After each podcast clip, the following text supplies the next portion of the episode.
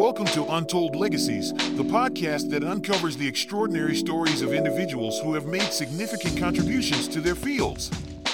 In today's episode, we explore the life and accomplishments of Dr. APJ Abdul Kalam, a visionary scientist, teacher, and the 11th President of India.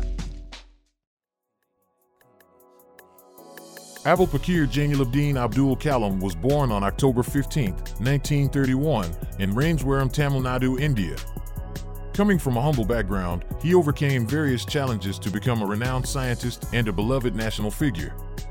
Dr. Kalam played a pivotal role in India's space and defense programs.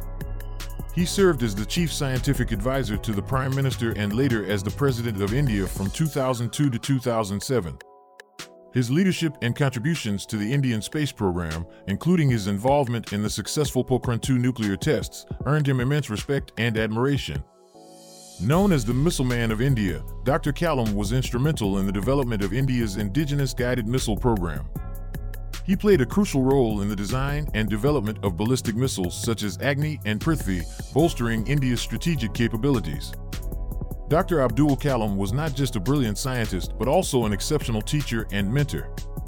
He dedicated much of his time to inspiring and nurturing young minds, encouraging them to pursue science and innovation. He believed that education and knowledge were the key drivers of societal progress.